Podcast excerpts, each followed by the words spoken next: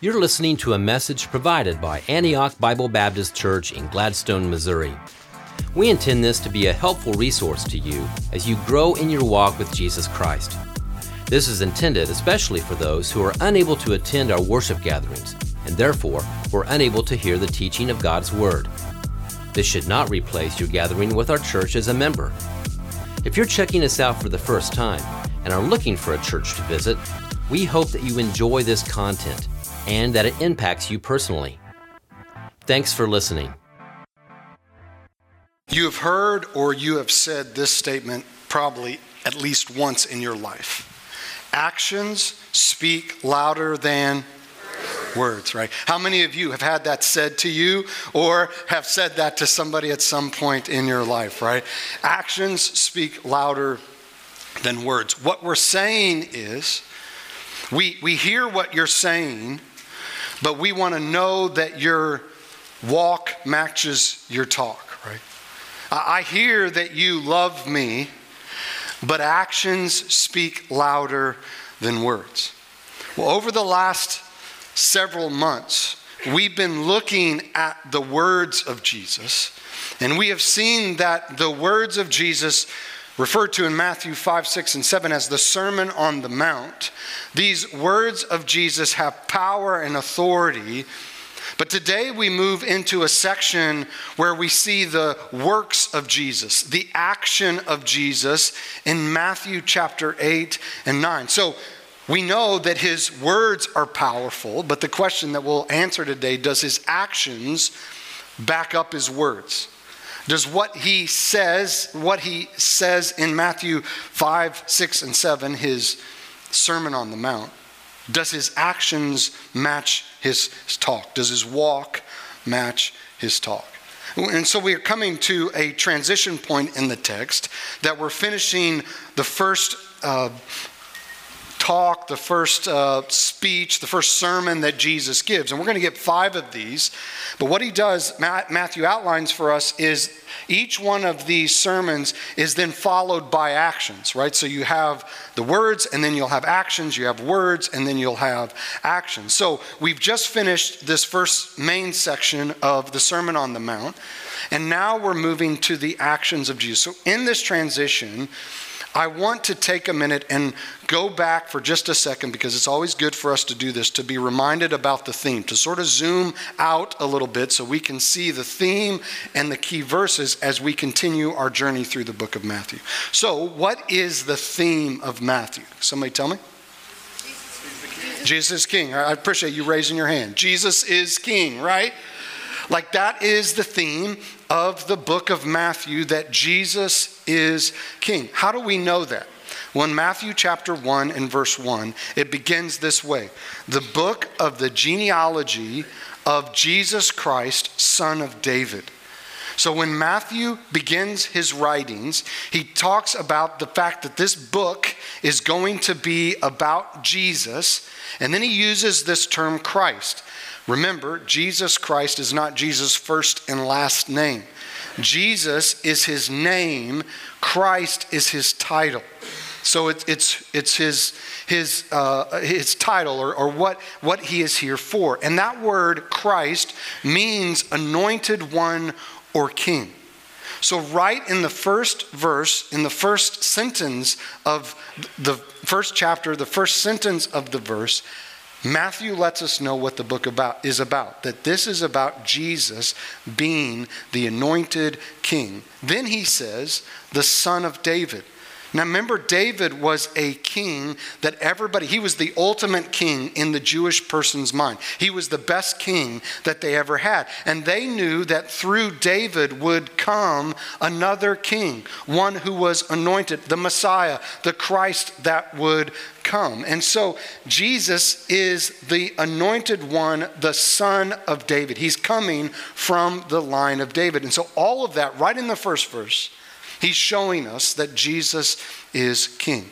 Then, does anybody remember what the key verses are for the book of Matthew? Anybody remember the key verses? I won't make you quote it, but it's Matthew 28, 18 through 20 is the key verses. So I want you to read them so that you know uh, what they are. So read this with me Matthew 28 18 through 20.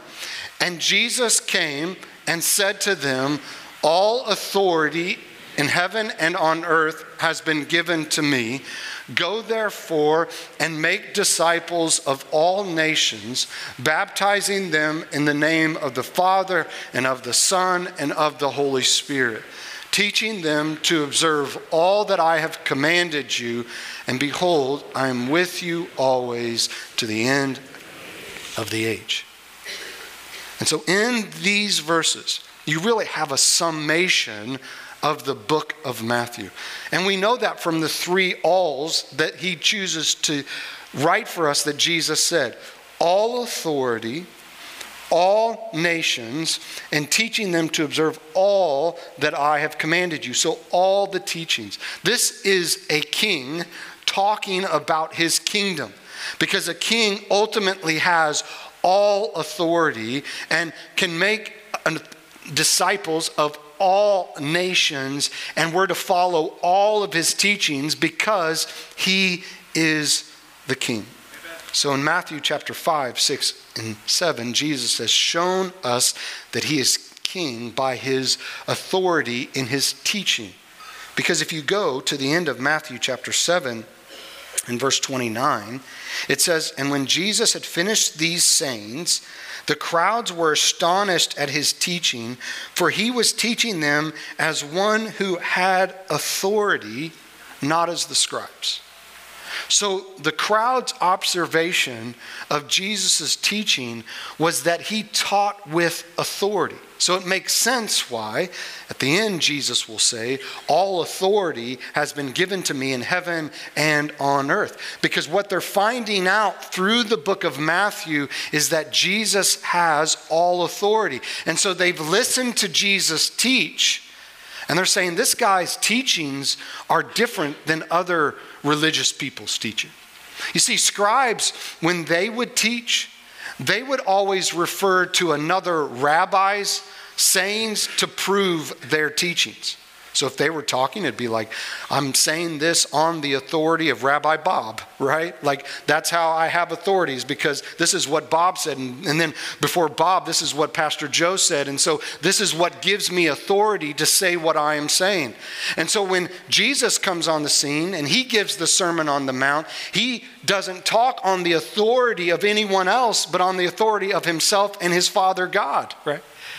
And so they're listening to him teach, and he's not referring to other scribes and other rabbis. He's talking with authority, with power, and they're like, how can this be? He has such authority. And so they see the authority in Jesus' teaching. Now in Matthew 8 and 9, he's going to show not just through his words that he has all authority. Now in Matthew 8 and 9, he's going to show through his works that he has all authority. So, if I were to summarize for you these next two chapters that we're going to work through, Matthew 8 and 9, I would summarize them as Jesus has all authority. So, as we work through this, it'll take us about a month here to work through this, four Sundays to get through these two chapters. As we go through it, we're doing it through the lens that Jesus has all authority authority over disease, authority over creation, authority over us, right? Jesus has all authority because Jesus is the king. So today, I want you to stand with me and turn to Matthew chapter 8, and I'm going to read verses 1 through 17 to you as we look at the first three miracles that Jesus does in Matthew chapter 8. To give you an outline of Matthew chapter 8, here it is, just so you can sort of see where we're going. Verses 1 through 4, Jesus is going to heal a leper. Verses 8 through, or, or, verses 5 through 13, he heals the centurion's paralyzed servant. And then in verses 14 through 17, Jesus heals Peter's mother in law and others. So let's read this together. I'll read out loud. You follow quietly as I read. When he came down from the mountain, great crowds followed him. And behold, a leper came to him and knelt before him, saying, Lord, if you will, you can make me clean. And Jesus stretched out his hand and touched him, saying, I will be clean. And immediately his leprosy was cleansed.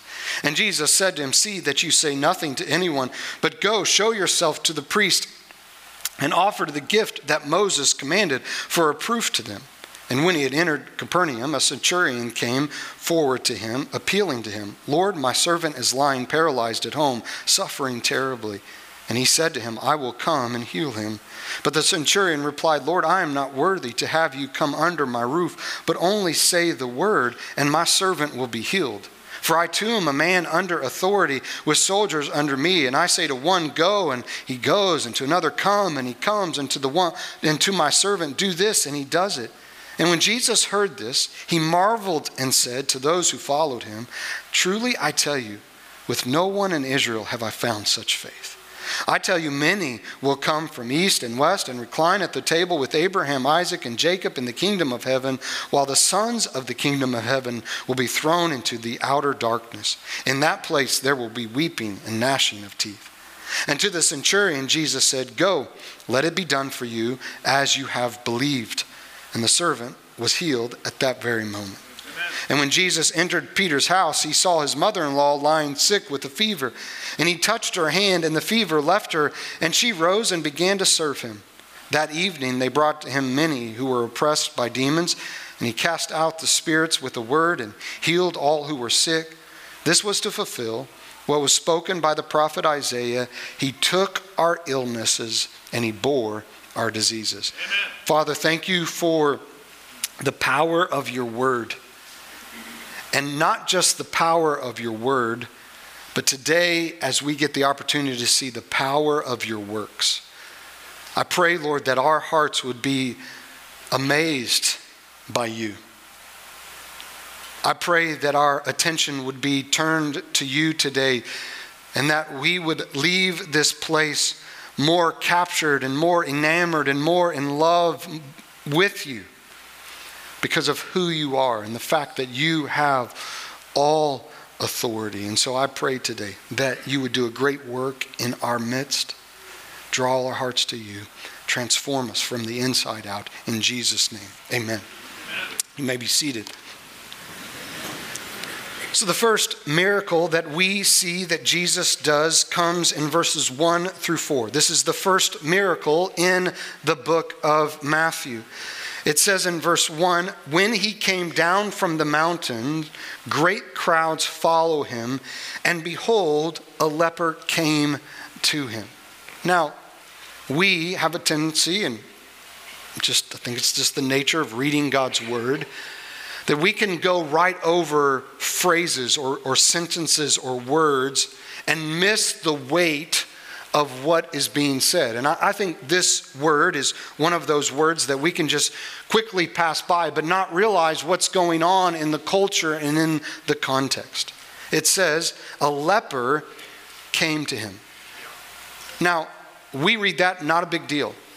But to the Jewish audience that Matthew was writing to, to read that a leper came to Jesus would have been shocking they would have been sitting on their edge of their seats saying, What's going to happen with this leper coming to Jesus? Because lepers don't come to people. In fact, lepers are to stay away from people. Just to give you an overview of leprosy, let me walk through some quotes that I've taken from commentaries to sort of bring together our understanding of leprosy.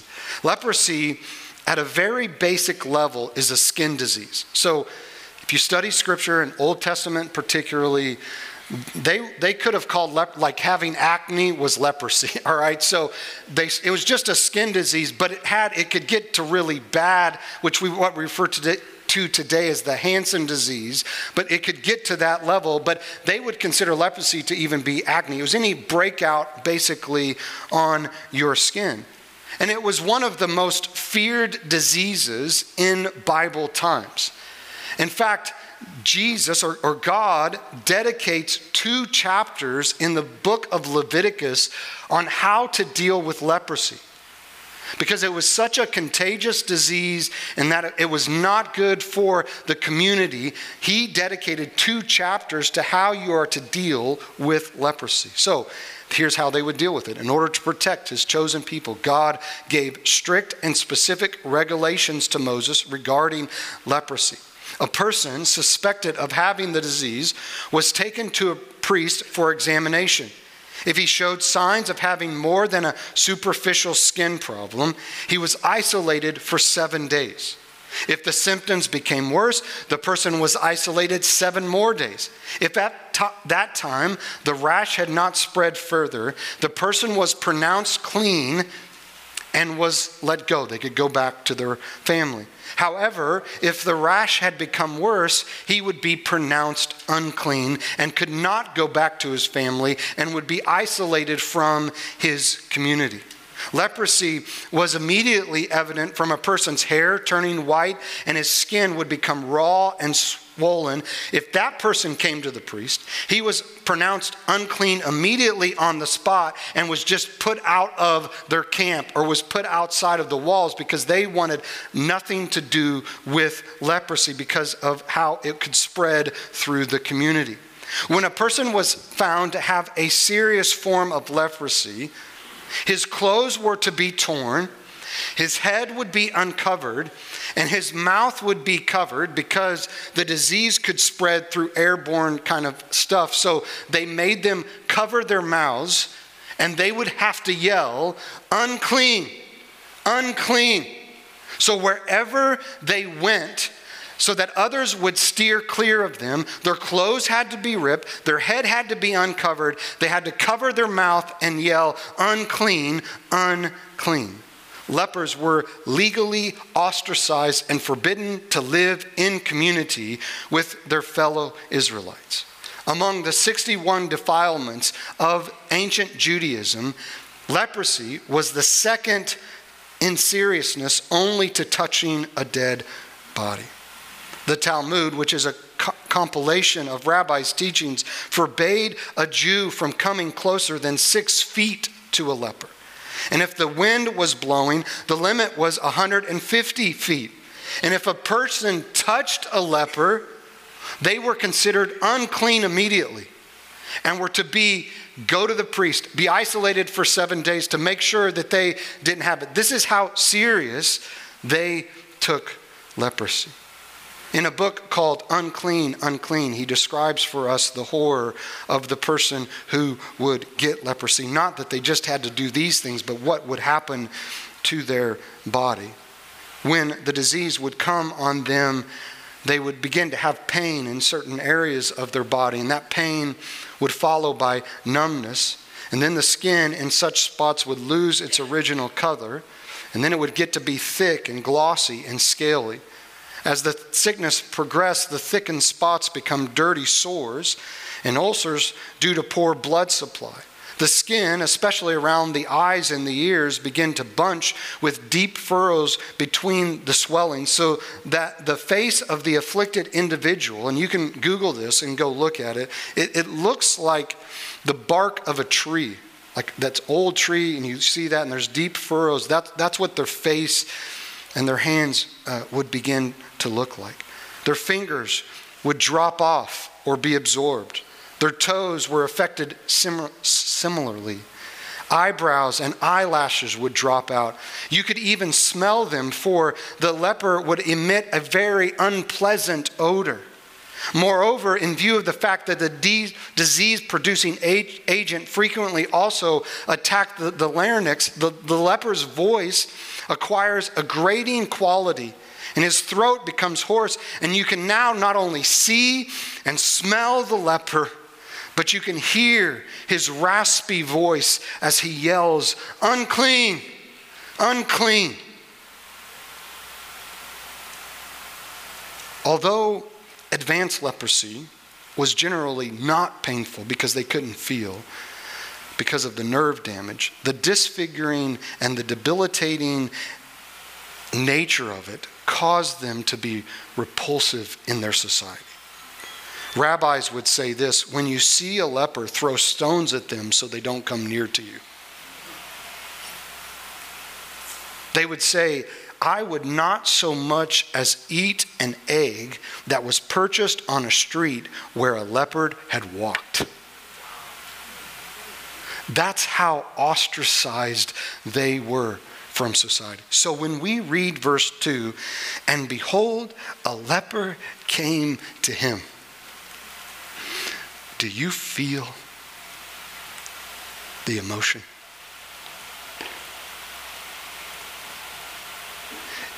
This leper could have not been touched for 10 years. You didn't come near to a leper. So, can you imagine in this moment? His disciples must be like, What in the world is going on? People around him are shocked by the fact that the leper is even approaching Jesus. And the Bible says the leper comes to him and I love the humility and the reverence of the leper. He comes to him and he kneels before him. The leper understood who Jesus was. Right? And so he comes with reverence to Jesus. And he says to Jesus, Lord, if you will, make me clean. I love the leper's request because the leper knew that Jesus was able to heal him. The issue in the leper's mind was not whether he had the power or the authority to heal him. The issue in the leper's mind was was Jesus willing to heal him? See, see, look at it. Lord, if you will, you can make me clean. He, he knew that the leper could make, he knew that Jesus could make him clean. It was just a matter of if the Lord was willing. Let me take a side road here for just a minute with you and talk about the distinction that we must make in our minds between the power of God, the power of Jesus, and the will of Jesus. See, the power of Jesus is found in what the leper says. He understood that Jesus could heal him, but he also understood that there was a will, that there was a plan for his life. We know that Jesus has the power to do whatever he pleases. So if it's the Lord's will to heal someone, he has the power to do that. But we also understand that the Lord has a will. He has a plan for this life of ours that we are living. Here's a way for us to think about it Isaiah 55 verses 8 and 9 says this of the Lord For my thoughts are not your thoughts, neither are your ways my ways, declares the Lord. For as high as the heavens are, are higher than the earth, so are my ways higher than your ways, and my thoughts higher than your thoughts. We understand that God has the power to heal whoever he wants to heal. But we also understand that He has a will and a plan, and we have to trust His will and plan. So in this story, a spoiler alert, the Lord's going to heal the leper, right? So his will, he had the power to do it, and his will was to heal the leper. But we find other instances in Scripture where we know that the Lord has the power to heal, but he chooses not to heal. One instance of this is in the life of Paul. Remember Paul in 2 Corinthians chapter 12? He goes to the Lord three times, the Bible says, and ask him, like, remove this thorn from my side, right? Remove this thorn from my side. Remove this thorn from my side. And finally, the Lord comes back to Paul and he says to him in 1 Corinthians 12 and verse 9, My grace is sufficient for you, for my power is made perfect in weakness. Paul says, Therefore, I will boast the more gladly of my weaknesses, so that the power of Christ may rest upon me. Amen. Paul understood that God had the power to heal him. And even though he chose not to heal him and allowed him to live in the weakness of suffering, that God was going to use that suffering for his glory. When it comes to healing, we have to know that God is able to heal. But we also have to know that He knows when to heal. As I've walked with people in our church through cancer, through disease, through suffering. One of the things that I'm listening for when I'm walking with them is that they make a statement, and, and I've heard this statement many times from those in our church. I know the Lord can heal me, whether it's here or when I get to heaven. But I'm going to be healed. That's understanding the power of God and the will of God.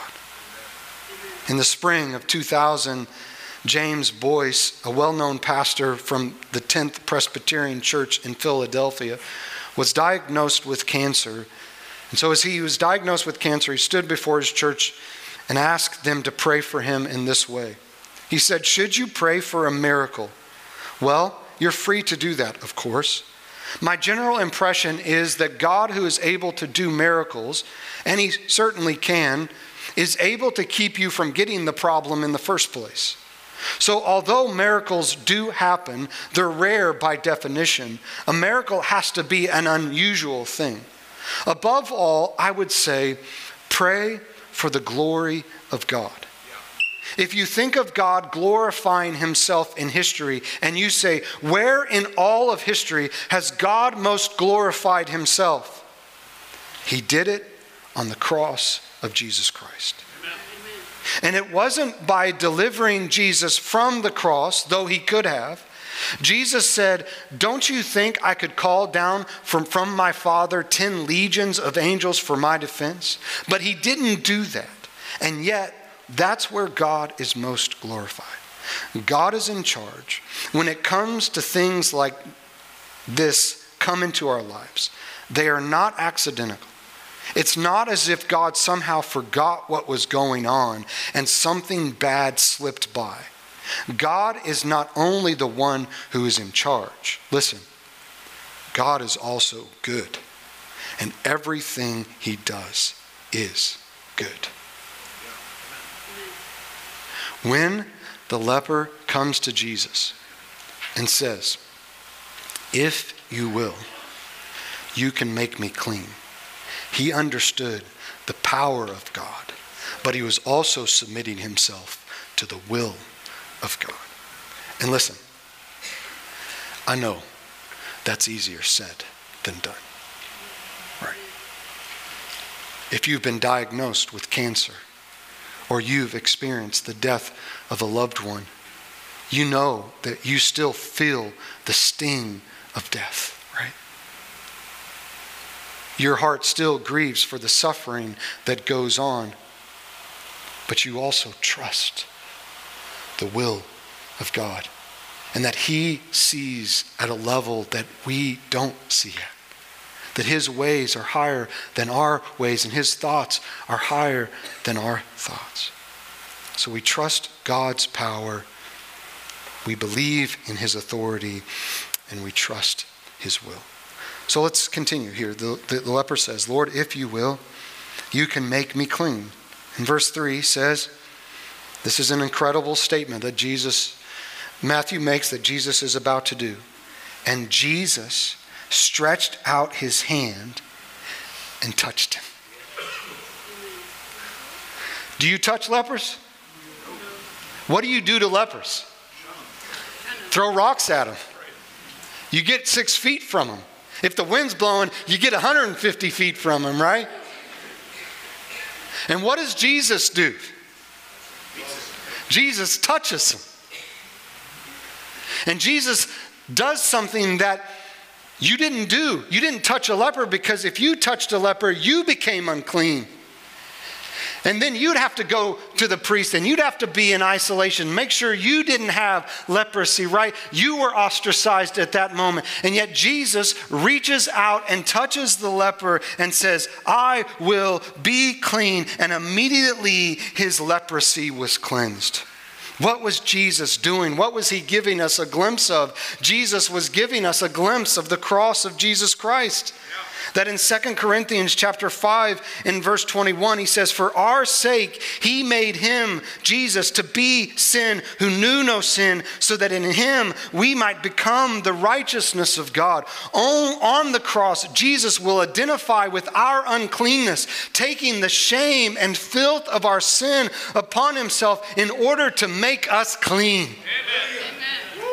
And so on the cross of Jesus Christ you see him reaching out to touch us who were unclean so that we could become clean.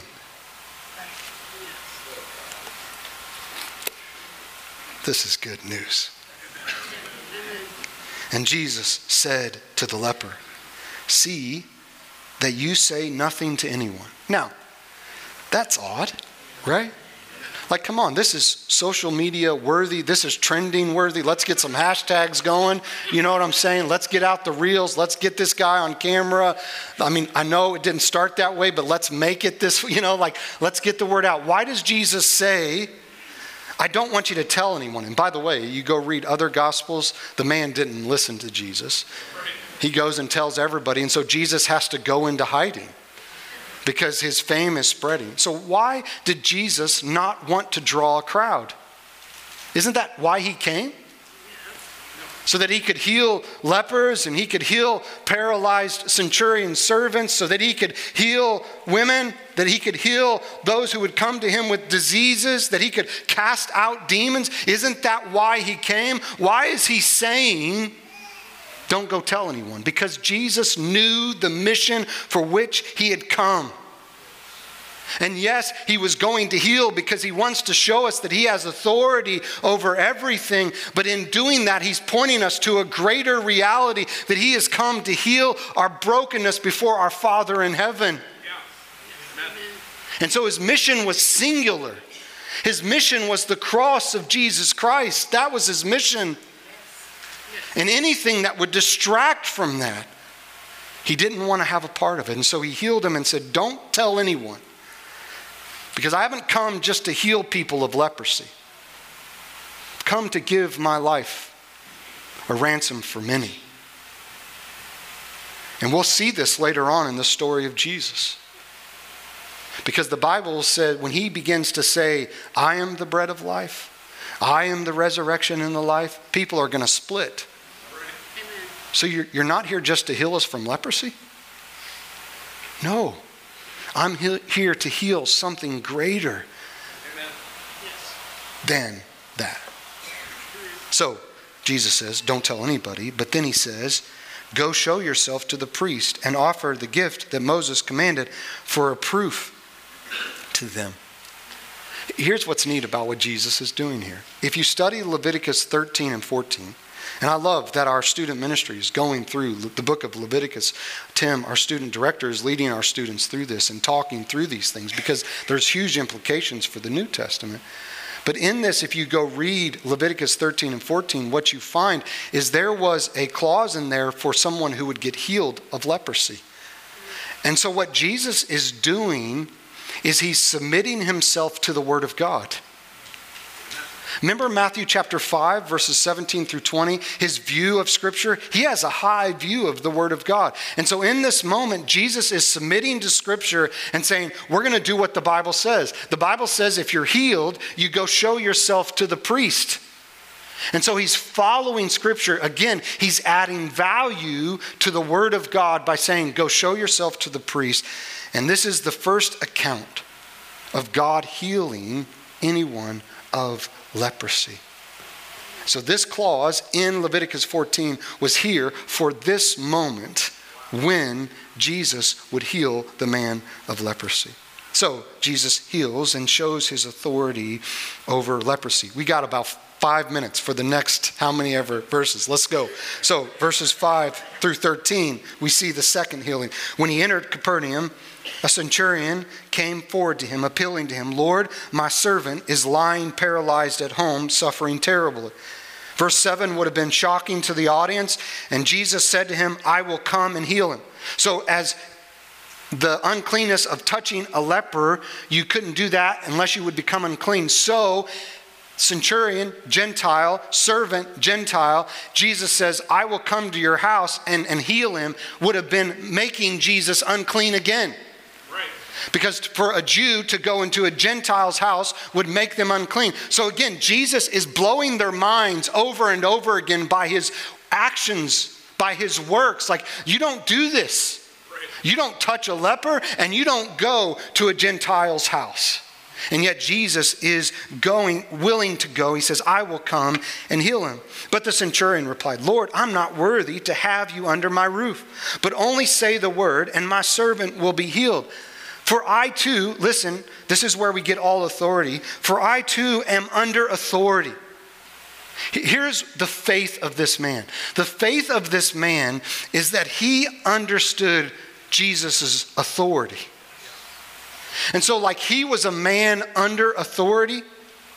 And then he had people under him that he could tell what to do and they would go do it. So he understood Jesus had all authority. And whatever his father told him to do, he could do. And the Bible says that when Jesus sees the man's faith in verse 10, when he heard this, he marveled.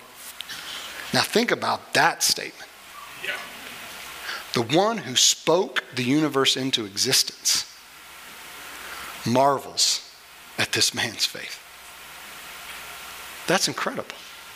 What faith that this man must have had. And he was trusting in the authority of Jesus. So he says, Jesus, you don't even got to leave from right where you are. I know that you have the authority just to speak the word, and my servant will be healed. It reminds me of Hebrews chapter 11 and verse 1 that describes faith in this way. Now, faith is the assurance of things hoped for. You can heal my servant for the and the conviction of things not seen. I don't even have to have you come and touch him because I know that you have the power to heal him. Faith is not blind or a leap in the dark. Faith is a confidence that God will do what he says he will do. That he has all authority. And if he speaks it, it will be done. So when the Bible says in Romans 10 and verse 13, for whoever calls on the name of the Lord will be saved. I'm confident in the authority of God's word. That if you have called on the name of the Lord, you will be saved. He has all authority and he will execute that authority. Let me ask you this question. One day, the Bible says that we all will stand before God and give an account of our life. And when we stand before God, not if, there's a 100% chance that every person under the sound of my voice will one day step into the last box on their calendar. There's a 100% chance of that. And when you do that and you stand before your Father in heaven, when you stand before God, and He says to you, Why should I let you into heaven? What will be your answer to that question? What will you say to him when he says, Why should I let you into heaven? Your answer to this question is the most important answer to any question in all of your life for all eternity. There's not another question that is more important than this question. And here's what I would encourage you to consider. If you answer on the authority of anything besides Jesus, you're in danger. But I prayed a prayer when I was like six years old. I was baptized. I go to church every Sunday. I read my Bible. I pray. I do good deeds. If any of it is on your authority and what you bring to the table, you fall short of the glory of God. But if I stand before the Father and He says, Why should I let you into heaven? And I say, Because Jesus died on the cross for my sins. He was buried and he rose again. And it's on Jesus' authority that I'm coming into heaven, not my own. Then he will say, Welcome, thou good and faithful servant. Do you believe that today? Have you put your faith and trust in Jesus Christ? Are you confident in the authority that Jesus has? That's what made this centurion's faith so attractable to Jesus was because his faith was in the authority that Jesus had. That it was all about him. He's like, You ain't got to come to my house, just let's do it right now. That's the kind of faith that he had. He goes on, Jesus heard, he marveled. Verse 10 through 12, Jesus, I would say, basically calls out the religious people there when he talks about hell and separation from him, torment, gnashing of teeth. He's saying, again, key verse, all nations, people from all over, right, east, west, are going to come to the marriage supper of the Lamb and have dinner with Jesus. But some of you who think that you're fathers of of Abraham, or, or, you're the sons of, of the kingdom, you're the sons of Abraham, that because of your heritage, you're going to get in. No, it's by faith and faith alone that you're going to get into heaven. And he's reminding them of that. And then he looks at the man and he says, Go and let it be done for you as you have believed. And the servant was healed at that very moment. The third healing, and when Jesus entered Peter's house, he saw his mother in law lying sick with a fever. He touched her hand and I love this. The fever left her. She rose and began to serve him. Again, we read this, no big thing. Jesus heals Mary's mother in law, or Peter's mother in law, not Mary's mother in law, Peter's mother in law. What's the big deal with that? Here's how a Jewish man would start every day he would pray this prayer Lord, I thank God that I am not a slave, a Gentile, or a woman. That's how they viewed women in this culture. And so you can imagine the audience as Jesus touches Peter's mother in law's hand and heals her. Again, an outcast in social circles because she was a woman. And listen, I, I, know we got things going on in our culture, but Jesus added value to women. Yeah. If you study scripture, you can't you can't deny that. That in a culture that looked down on women and saw women as second class citizens, Jesus raises their value. You want to know how he raises their value? Right here. He heals a woman. That's raising the value and saying, they're valuable to me. They may be, quote unquote, an outcast in this society, but they have value in my eyes, and they're worth using my authority to heal. And Jesus heals Peter's mother in law, and she gets up and serves him.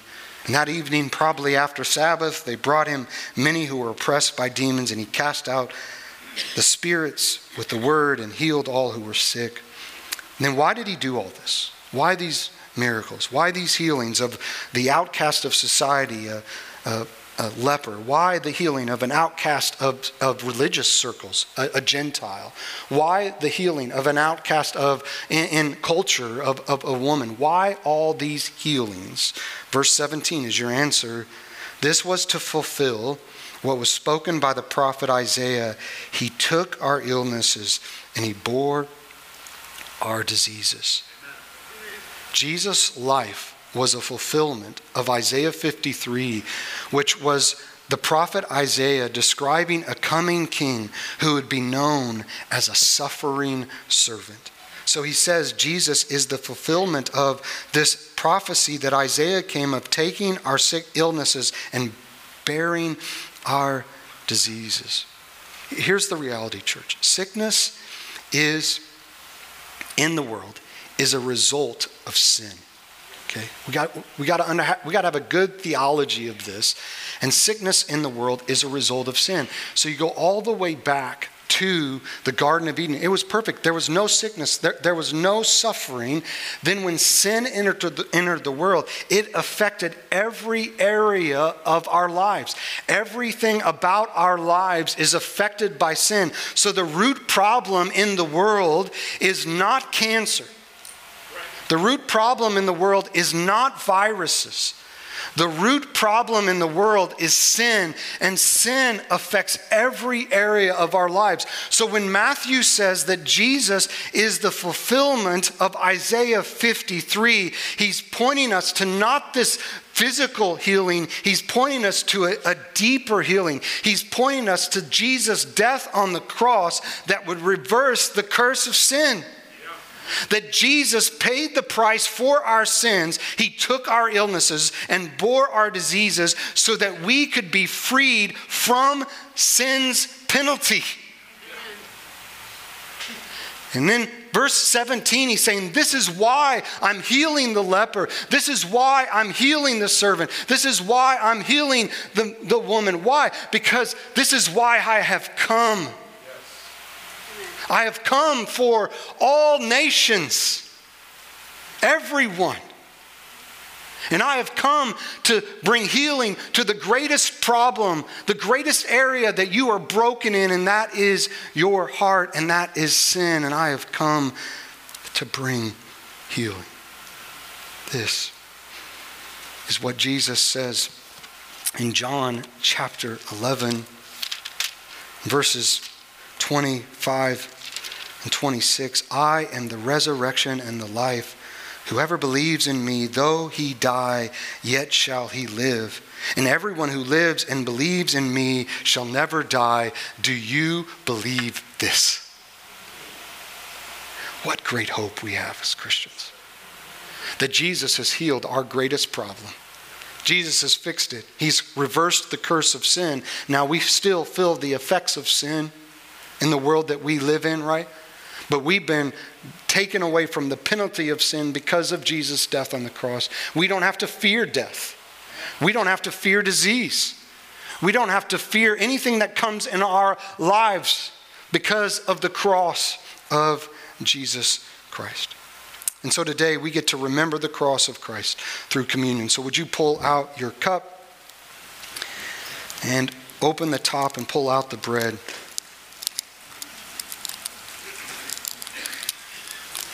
Let's remember the body of Jesus that was broken for us. Let's take it together in remembrance of the cross of Christ. Jesus said, We do this in remembrance of him. And he said, Now let's take the cup, this cup that is the cup of the new covenant. As often as you drink it, he says, You do this in remembrance of me. Remembering what? He has reversed the curse. Let's take it together.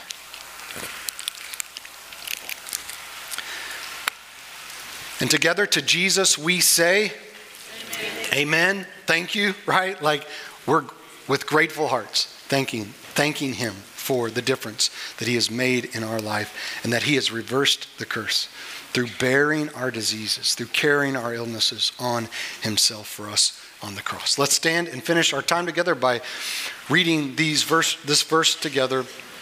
Let's go. Assurance of answered prayer. Until now, you have asked nothing in my name. Ask and you will receive, that your joy may be full. John 16, 24. I love you, church family. Thank you for listening. You're always welcome at Antioch. If you desire more information, please go to antiochbbc.org. That's God's best to you.